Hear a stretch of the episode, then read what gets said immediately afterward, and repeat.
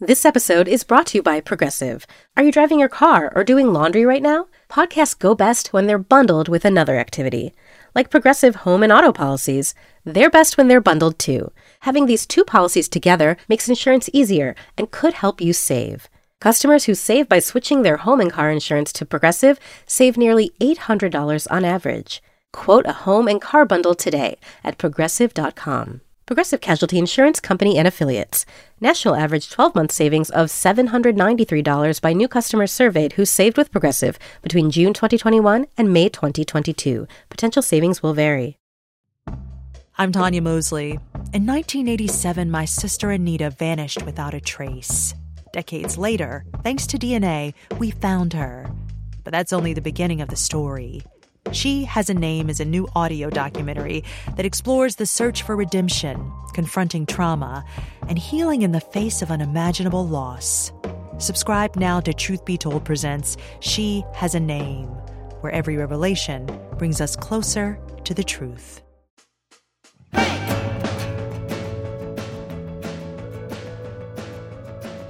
Hi, this is Women Who Travel, a now not so new podcast from Condé Nast Traveler that digs deep into the realities of traveling as a woman today and celebrates why we'll never stay home.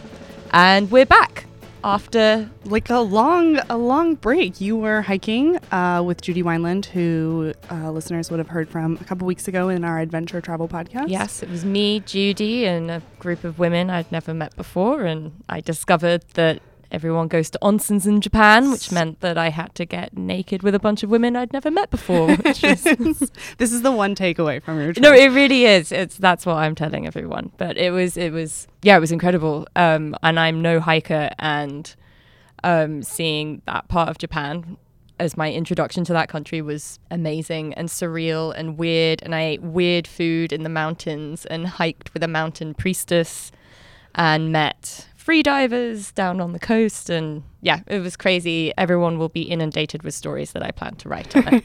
Perfect. and you were, Meredith, you were in Austin? I was in Austin. I was back in Texas, uh, my homeland. Um, not on a very exciting trip. I was there for a friend's birthday. Ate so much barbecue. Ate Japanese barbecue. Um, at Lale, my favorite restaurant in Austin, is Tatsuya. Shout out. Um, but let's get to today.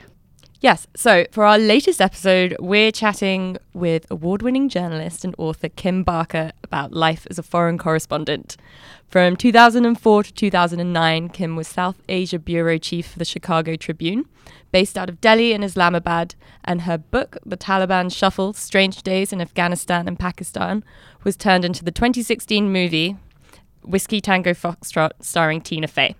And nowadays, she's back in the US with us as Metro reporter for the New York Times. Hi, Kim. Hi, how are you? I'm very excited to have you in today. I'm a big fan of your book. And Great. I I, as well am excited to be here. Excellent. My actual first question before we like really deep dive is like, how exciting was it to have Tina Fey play you in a movie? I mean, it was. It's funny because it was actually the answer to the BuzzFeed question that I got as to what celebrity would p- play you in the movie of your life. That's actually who I got in doing it, and then she was actually starring as me oh in the gosh. movie. So What if all BuzzFeed quizzes came true? I know, Oh I know. my It's an existential question right there. that means that I would be Jo March from Little Women, which I would be very, very happy with. Um, for listeners who are unfamiliar with your work, can you just start telling us a little bit about how you became a cor- foreign correspondent um, and ended up covering the war in Afghanistan? Yeah, it was not planned. Uh, it was I was an accidental war correspondent. I, I joined the Chicago Tribune in the beginning of 2001, and when the attacks of 9/11 happened, uh, I, I really was just like a Metro reporter, and nobody really knew who I was. But I knew that that was the biggest story in the world, and that what was going to happen after 9/11 was the biggest story. And I was really determined to be able to, you know, cover part of it and and like be part of one of the biggest stories I knew of my lifetime. So. Um, I had heard that they were looking to send uh, some women overseas because pretty much uh, most of the folks that they had tried out overseas in the beginning were all men, and the editor was a woman, and she sort of offhandedly said in a meeting, you know. Um, can we send some women overseas? Why why are we sending somebody men? So um, I was told by uh, these guys I had lunch with, who were the old men of science, like to to throw my hat into the ring. And so basically, I stalked the foreign editor and waited outside his office, and you know went in when there was an opening and said, you know, my name is Kim Barker. I'm a Metro reporter for the newspaper.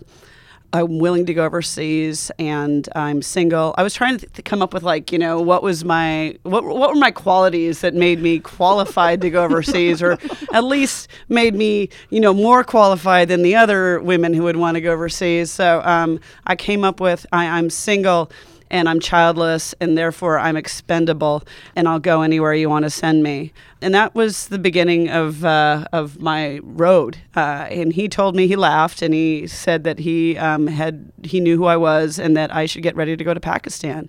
And about four months later, I was on a flight to Pakistan. Keep in mind, I had never even been to Europe at the time. I was very untraveled. So there I am. I'm like, yeah, I'm going to go to Pakistan. hmm Going to cover the war on terror. So no idea what I was doing.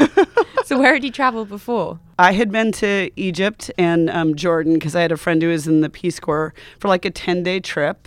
Um, I'm pausing. Mexico, Canada, does that count? I mean, I always wondered, like, do the border nations count? Yes. I think Mexico so. counts. I don't know if Canada counts. I'm from Texas and I have never been outside of the airport in Mexico. Um, so I think it definitely counts because I, living that close, I've never Right. even been Right. Yeah. outside. And moving here, when I went to Mexico for the first time, I was like, wait, this is just over the border. Like Right. people can just go here whenever they want. This is amazing. It's amazing. And then I, I, I'd been to Brazil um, and uh, Argentina. That's it. Yeah, that's it. Next stop, Pakistan. Yeah, naturally. exactly. Of course, of course. Yeah, yeah. I, I like to save the easy countries for later in my life. Um, yeah, and so like when I went there, I was I was trying to you know know what I was doing. So I talked to the correspondent um, who was covering uh, Pakistan for us at the time, the Chicago Tribune, and that was a guy by the name of Uli Schmetzer. And um, you know, I was very concerned with not getting. Uh, cheated at the airport and you know i was asking him like how, how much does it cost to go from the airport to the uh, marriott where i'd be staying? And he's like well you shouldn't have to pay more than 300 rupees. You know and he's telling me this and he's like using like 1999 prices 2000 prices. And like there's been inflation since this war happened. Like it's supply and de- demand basically.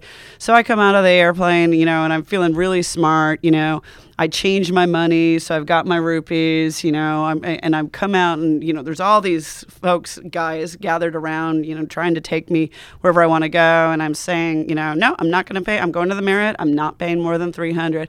And everybody's just sort of walking away like, no. And there's one guy who's like, fine, I'll take you. And he's like so disgusted with me. Like, it's like he- 50, 100 rupees. Let's, let's just say it's the equivalent of $2, right? That I'm arguing over you know, I and I'm going to pay six dollars to go to the Marriott, uh, no matter what. And so, like, I walk over, you know, I walk out to the car with him, and he doesn't even take my bag because he is so disgusted. And like, there's it's like this dented up Corolla, and I go to get in, and he just looks at me. He's like, "What? You're going to drive too?" Because of course I'm going to get into what I think the passenger's side is, but it's actually the driver's side in Pakistan. Yeah, that was my first journey. and then I met Uli, who ref- who introduced me to everybody as the Tribune's 13 year old correspondent, which I didn't think was fair. I was older than 13, but yet now, at this time in my life, years later, I appreciate. At South by Southwest, where Lale and I recorded uh, another episode where we talked to a bunch of ocean conservationists, um, we went to this great talk about gender equality in journalism, which was surprisingly underattended. That is typical. I mean, I- I, I find know. like when you do panels like with kick-ass like female foreign correspondents, women show up, and you're like, you're hearing like some of the top journalists of their generation, but you're completely genderizing it, and you're thinking that they don't have something to say. But yeah, kind of goes back to what you were saying about how the Tribune was just sending primarily men. So, how do we tell more women's stories, especially in war zones? And why is it important to tell those smaller stories that we're not seeing on the front page that maybe men don't have access to? Or maybe they just don't even see when they're walking around. Right. Yeah. I mean, like, the way I look at it is there are a lot of different stories to tell in a war zone. And some folks are, you know, if you're a combat photographer, you're attracted to tell the story of combat. And if you're more of a war correspondent, like you want to be in the blood and guts and the fighting, then you're going to go out on embeds and you're going to go to the front lines those were not the stories that interested in me. Uh, I do think there are women who are interested in those stories, so I don't want to completely divide things uh, down gender lines, but I do think that all stories are important. And I kind of find stories that are about dying in war predictable after a while. It's, it's number counts. It's like 10 people died. You know, it's like telling these very tragic stories, but it's about the end of a life, and you don't really get any sort of nuance. It's just about fighting, it's just about war. I always found it much in- more interesting to write stories about how people live through war than about how people die in war.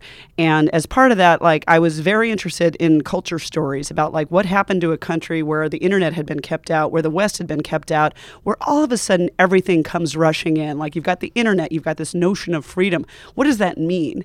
And how does how does a country that like had this youth bulge, it still has a youth bulge, deal with it? Um, those were the sort of stories I really like to tell. And you're talking about a country that even at that point had had war for, you know, since 1979, you know, for almost 25 years. When you're telling stories that involve local women, why is it important to share their perspective as well, as opposed to the men who are probably the ones who are out fighting just based on how right. our I mean, country and other countries yeah. work. I mean, I think it goes to the whole idea of like how you look at history. And I think for a long time, history has always been the story of wars. Like this war happened here. You can remember this in history class, you know, and it's the history of men. Um, and that is one history, but like I, I think that there's a lot of history out there that hasn't necessarily been told. And I think that, you know, as a female correspondent, I found it fascinating to be able to tell the stories of women, which I think are you know, equally important to those of the men. And, you know, for me, I didn't just tell those stories, although obviously I would get much more access to the women than male correspondents did. And I, I don't mean to diminish male correspondents. I think some of them did some fabulous stories about the women of Afghanistan. But you know, women were way more comfortable talking to to a woman, right? You know, they would look at me and they'd treat me like, "Oh, my sister, you know, are you married? Never get married." You know, and and like they treated me like I somehow understood their plight, like I had been through their plight. And of course, I it was very foreign to me but at the same time, I was able to tell their stories much more easily, I think, than that of a, a male correspondent. I was also able to tell stories of men there. I think that um, that's why you've got a lot of the best foreign correspondents uh, that I knew in Afghanistan were women, and a lot of the people who stayed there longest were were women. Um, whether it was Carlotta Gall of the New York Times or Pamela Constable at the Washington Post or Aryn Baker at Times, Soraya Sarhaddi Nelson at NPR. I mean, all of these are women, and all of these were the correspondents who were there when I was there. It was like this heavily female um, foreign press, which was great, you know. And unlike the movie, there wasn't any sort of like weird rivalry between me and anybody else. There, there was no Margot Robbie. No, no. I was like, "Who's? Uh, am I Margot?" Ro-" And I'm like, "Dude, you know, no. We had we, there's a backstabbing involved. You don't want to be Margot Robbie, and you're not that hot." it was a plot device. yeah, exactly. You had to have a foil. Um, and so, you know, you were saying how, um, you know, these women would kind of open up to you. Mm-hmm. And, you know, and you, you write about this a lot in your book and sort of the way in which you, as like a female journalist, were having to n- navigate your way through an Islamic country. And, like, surprisingly, you actually sometimes got, like, a lot of access to quite powerful men. Oh, yeah. That, like, I think a lot of people would assume you wouldn't be able to. And Yeah. kind of how did, sort of, how did that all, like, come about? And why do you think that is? I think, I mean, yeah, I got a lot of access to, um, you know, top men in both Pakistan and, and Afghanistan, and I think uh, I think it has to do with like in Afghanistan, I think Hamid Karzai, who was the president at the time, was very much like. I want to give credit to these women who are in my country and show that like and show that I am not anti-women and show that Afghans are not anti-women.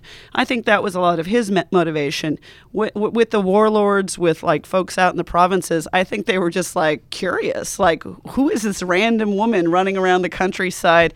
Sure, I'll meet with her. I'm curious, you know. And even in Pakistan, like with folks who would be like "Death to America, Death to America," they'd be like, "Oh no, you can take off your chadri when you're with when you're with me, or take off your burqa, you know, it, anything that covered your face." And I'd be like, "No, no.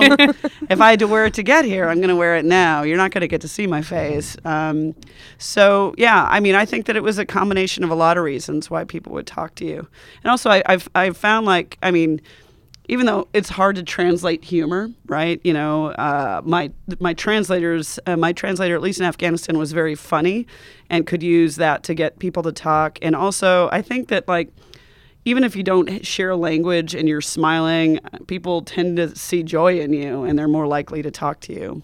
How beneficial was? I mean, I think it was required um, for what you were doing, but I think a lot of times today people you know, don't use travel specialists or fixers, um, even when they're traveling on their own. So, how important was a translator or a fixer to your daily life when you were a war correspondent? Well, when you're a war correspondent, it's everything. It's everything. yeah. Without Farouk, I wouldn't have been able to do any of the stories that I did. Well, except if I'm talking to the American officials, I could do those stories. Um, or if I had to do stories where people were simply speaking English, I could do those stories. And I mean, there's a real movement in foreign correspondence now that instead of having like, you know, your foreign correspondent swoop in and do stories that you hire, hire local folks to do stories who speak all the languages.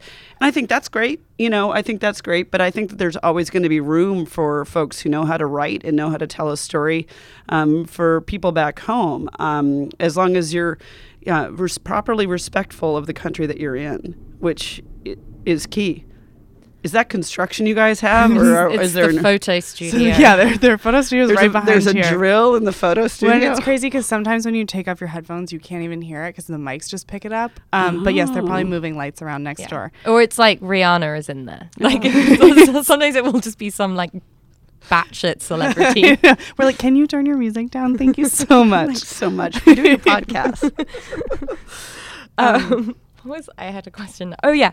Um, so you know, the three of us are sitting here, um, all journalists and kind of know the ins and outs of how these things work. And I, I think you know a lot of listeners probably don't really know actually what a fixer is mm-hmm. and like what that process is. So could you explain a bit about sure. you know you land in this country, you have to cover this thing. What next? Right. Well, it depends. Like sometimes when you're a, a journalist, you go someplace and you have somebody who's on staff. Farouk, the local journalist slash fixer that I worked with, who I worked with in Afghanistan, was um, he was a staff member of the Tribune, right? So he was always going to be there. He would meet me at the airport. He would, um, you know, ride with me to wherever I was staying at the time. I had a driver, and his job as a fixer um, was to basically arrange interviews. Um, help me come up with story ideas. Uh, you know, we would talk about politics, talk about different things. We would often drive through the city right when I got there to see if I spotted anything that seemed new to me. That's how I came up with doing a story about like pl- plastic surgery in Afghanistan. Don't try it. Um, and, um, yeah, they had like a hair club for Afghan men, and I was like, I don't even want to know what you're using. Um, what does that mean? And yeah. and um, so. So and you'd come up with story ideas, and then like during the interview itself, he would he would translate for you, and he would just try to convince people to talk to you. And that was basically it. And also, he would help me with cultural things. Like I'd say, is this accurate? I mean, unfortunately, you end up treating like a fixer as if they're like all knowing, sort of like, what kind of trees are those? And he'd be like, I don't know what kind of trees. That, I'm not like a tree specialist. okay, Google. Right, right, right. And um, and uh, so yeah, yeah, that's the job of a fixer. And like when you have somebody who you actually work with a lot, it's great. But like there were situations where I had to go, for instance, cover, you know, the tsunami in uh, Sri Lanka and uh, you know well it was it was based out of indonesia it was in 2004 it was the day after christmas and i was going to sri lanka because it was um, a place that was very badly hit and i'd been in southern india and i just basically you know covered a bit of it in southern india and then hopped on a plane to sri lanka you know, and I'm like one of one of two people on the plane, and like the flight attendants are just like, "Why are we flying here?" And they were really concerned about me. Who's meeting you at the airport? And I said, you know, I don't know. Um, actually, nobody is meeting me at the airport. We had nobody in Sri Lanka for me to work with. We had not been there in a number of years, and we had no local person. And keep in mind, this is a huge news story, so the bigger folks like the New York Times, Washington Post, all these folks had local people who worked for them. Anybody else was already scooped up by the BBC, by CNN. And so I'm flying in, and like the flight attendants are so worried about me. They're handing me like, you know, all this water and all these airplane boxes of food. So I'm like leaving there with like my computer. I don't have a hotel. I have nothing, right? And all the hotels are booked up, right? All the fancy hotels are booked up because they pulled in all the tourists from other parts of Sri Lanka. They've taken those over you know, all the other things, like other folks are booked up. Everybody is booked up.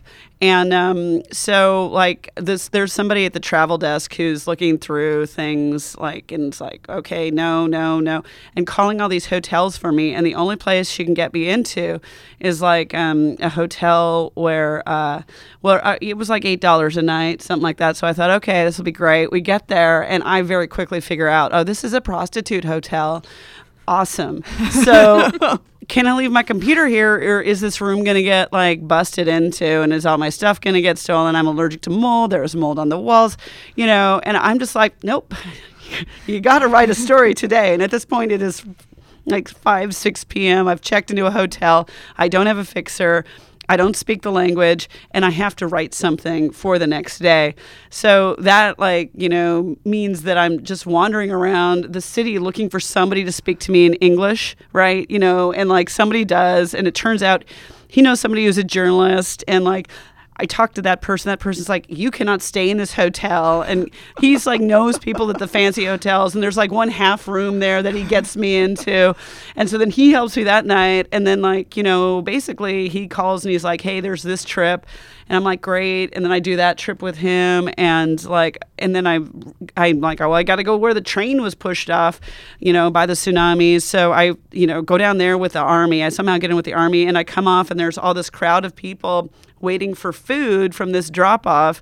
And there's not a lot of food. There is a journalist, but there's not a lot of food. Um, and, you know, I'm just like going, um, English, English, English, you know, and this lovely young man's like, I speak English.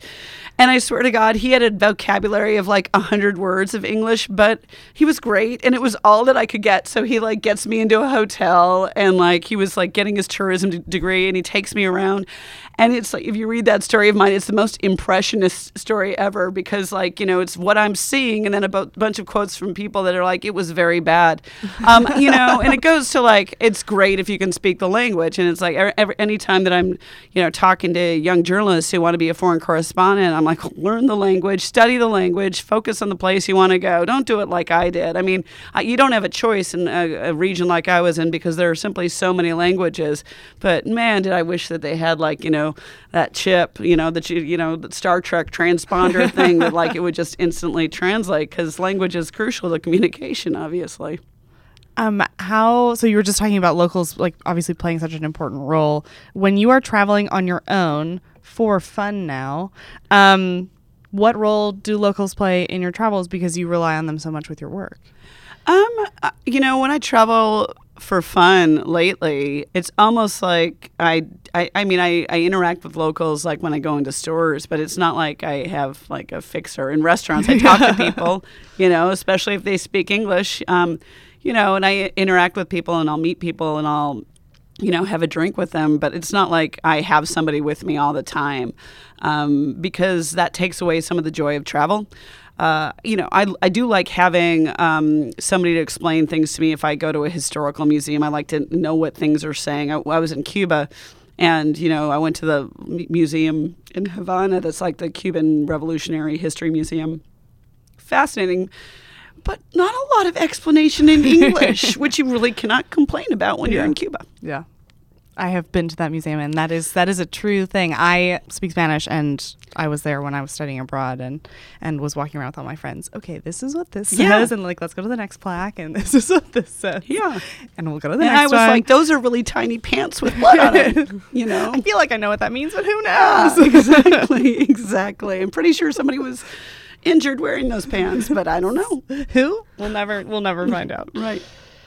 And that's the crazy thing is that I feel like in in the West, so many of us are so used to seeing the same letters reorganized, and then you go somewhere like Japan or Russia, and you're just like, I can't even like guess. Right. Like, I have no, yeah. I have no idea. I, pr- I, prided myself on, on learning the uh, numbers at least in uh, in in Farsi uh, Dari, so that like I could I could read license plates or phone numbers. I mean, that was a skill. Well, you know, I was like, "Does is that license plate this?" And Farouk would be like, "Yes, small child." You're like, I can That spot it- any car. right, exactly.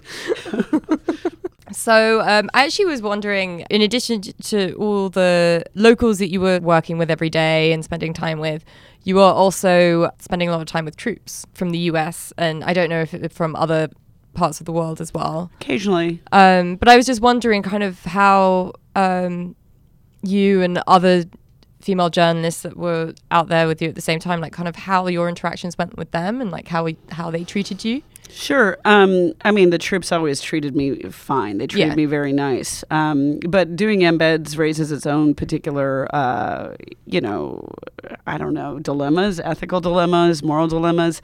I mean, um, when the program first came up, it came up during the Iraq War, and that was when you know the Pentagon was first like, we we want to have a very active embed uh, situation, which they had not had. Um, I don't know if they'd ever had such a formal program. You were able to sort of informally embed during Vietnam, but not the sort of like uh, formal embeds that they set up during Iraq.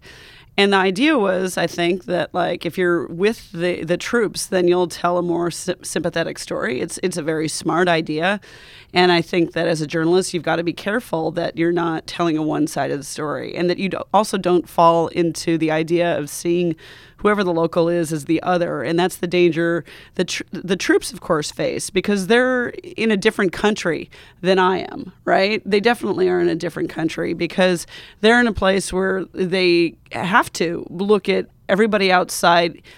You know, maybe as a potential friend, but like definitely as a potential en- enemy. Like, what do you want from me? What's happening?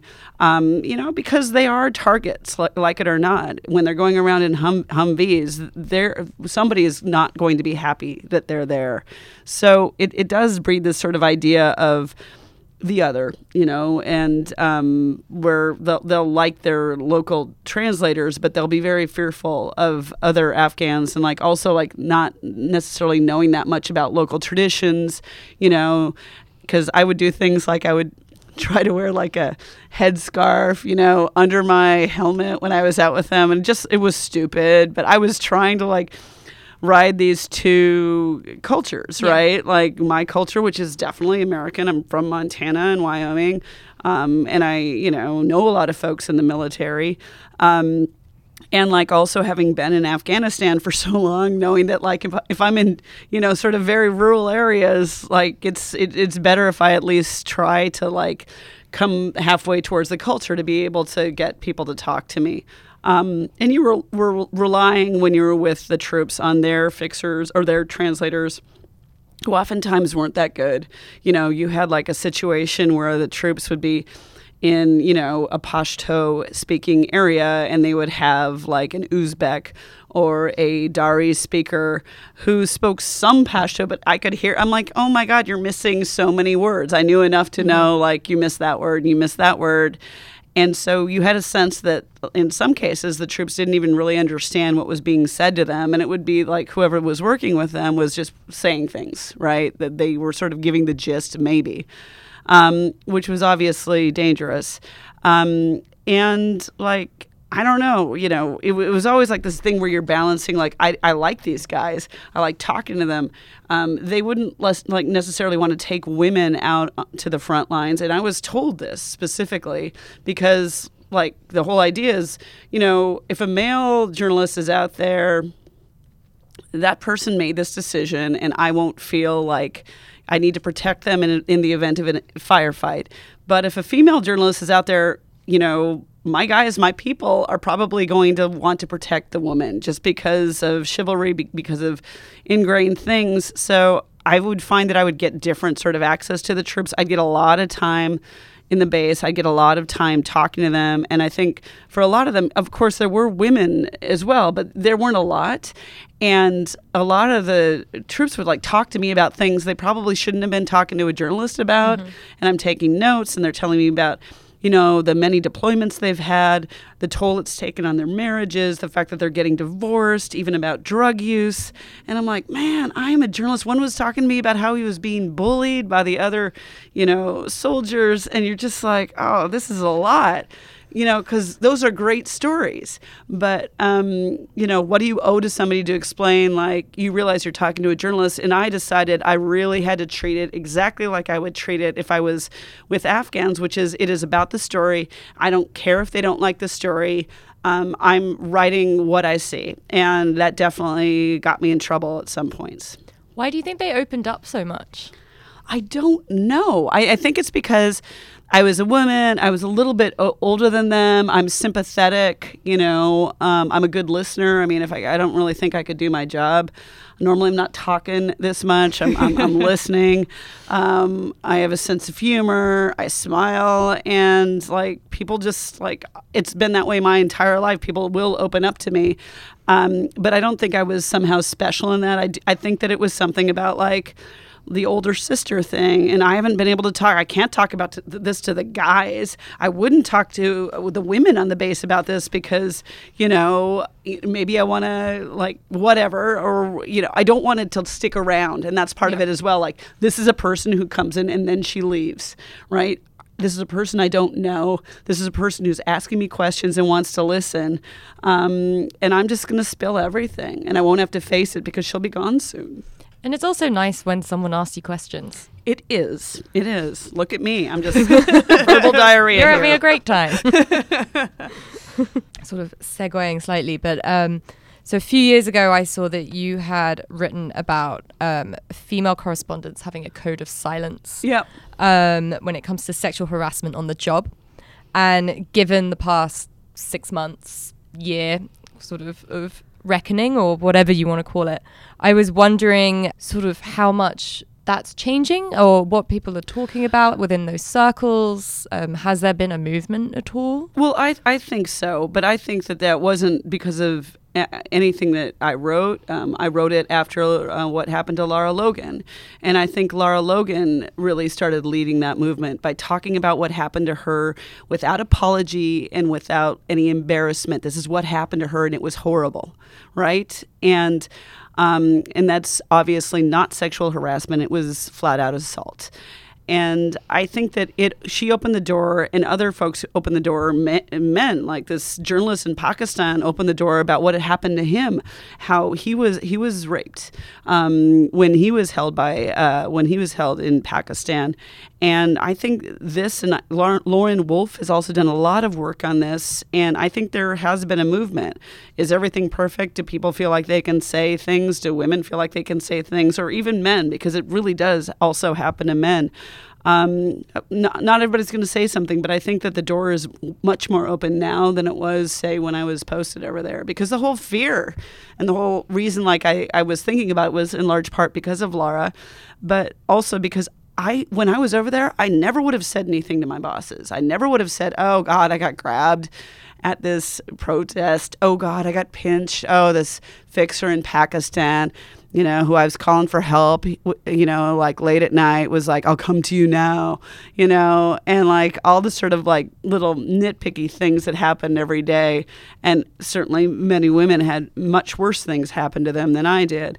Um, you know, I, I would never have said anything like that to my bosses because I never wanted him to say, um, and they were always men, my immediate bosses. I never wanted them to feel like, oh, um, we need to bring her home. Um, you know, what were they going to say? Do you need a hug? You know, um, I want to, I, I, you know, when we were over there and when you're over there, you can't just be like, um, you know, a female correspondent and like use that as some, oh, I couldn't get it. I'm a female. You have to be tougher than the guys, not just as strong as. You have to be tougher and um, not make any apologies about it. So there's no way on earth I would have ever said anything about any of that stuff to a boss.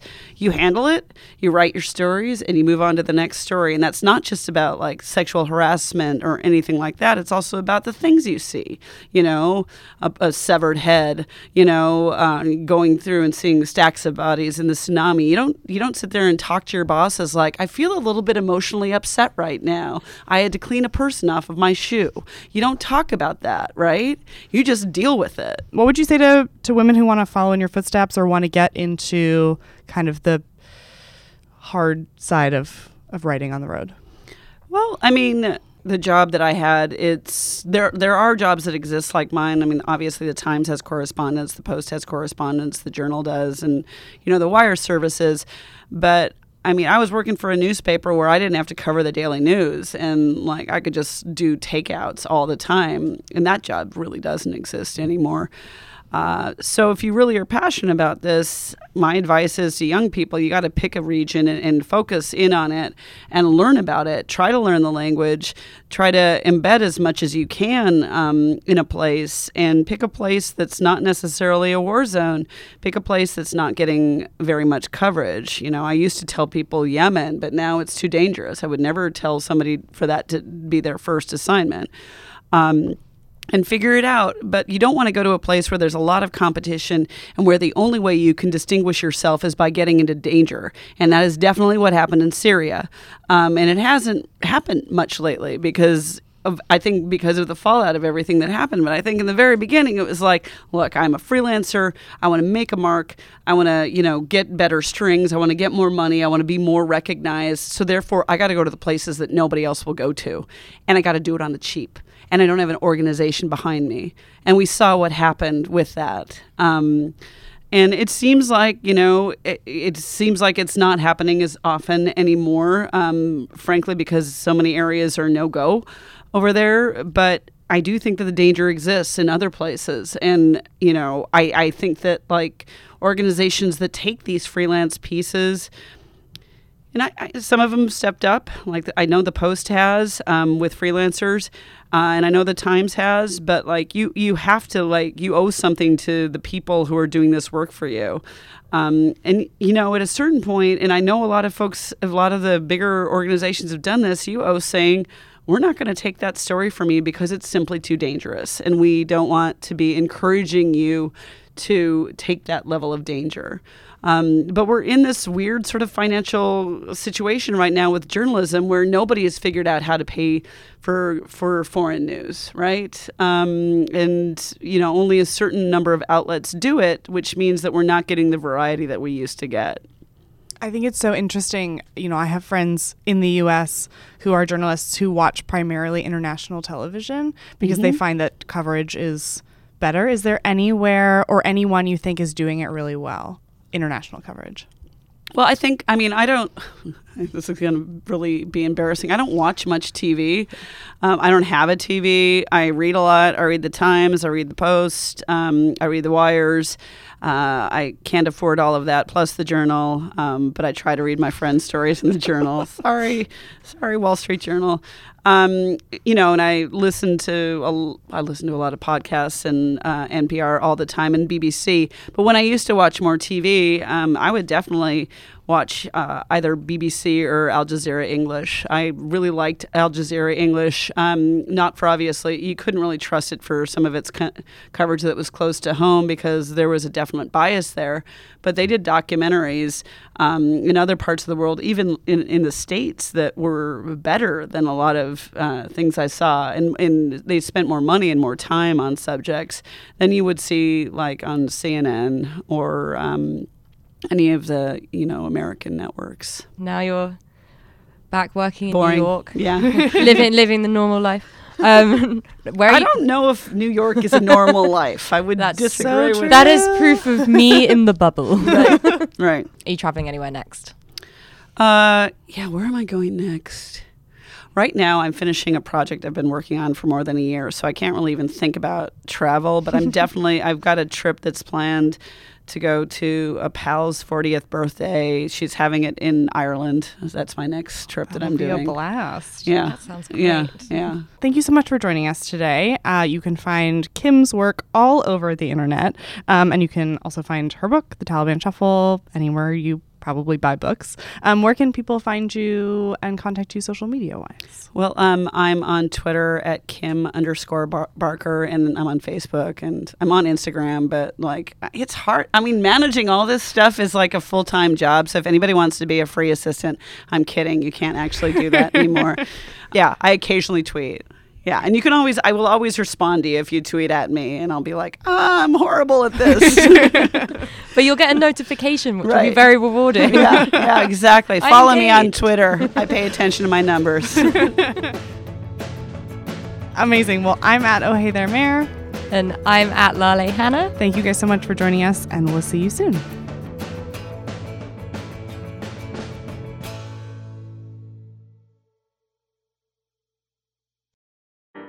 We've all been there before. You're planning a dinner party or having family over or even just cooking for yourself when all of a sudden it starts to feel overwhelming. Uh, I live in a very small one bedroom apartment with a very small kitchen. I can't figure out what to serve besides water soup at this point. I'm Chris Morocco, food director of Bon Appetit and Epicurious, and this is Dinner SOS, a new podcast from Bon Appetit. Maybe it's a last minute party with no menu inspiration, a kitchen with no space, a toddler who will only eat buttered pasta. Name your dinner emergency. We're here to help.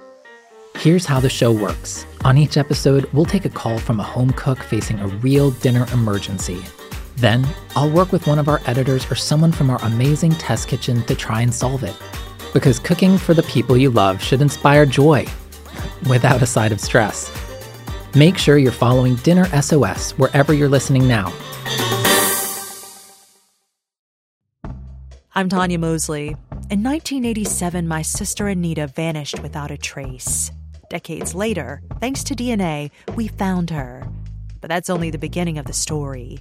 She Has a Name is a new audio documentary that explores the search for redemption, confronting trauma, and healing in the face of unimaginable loss. Subscribe now to Truth Be Told Presents She Has a Name, where every revelation brings us closer to the truth.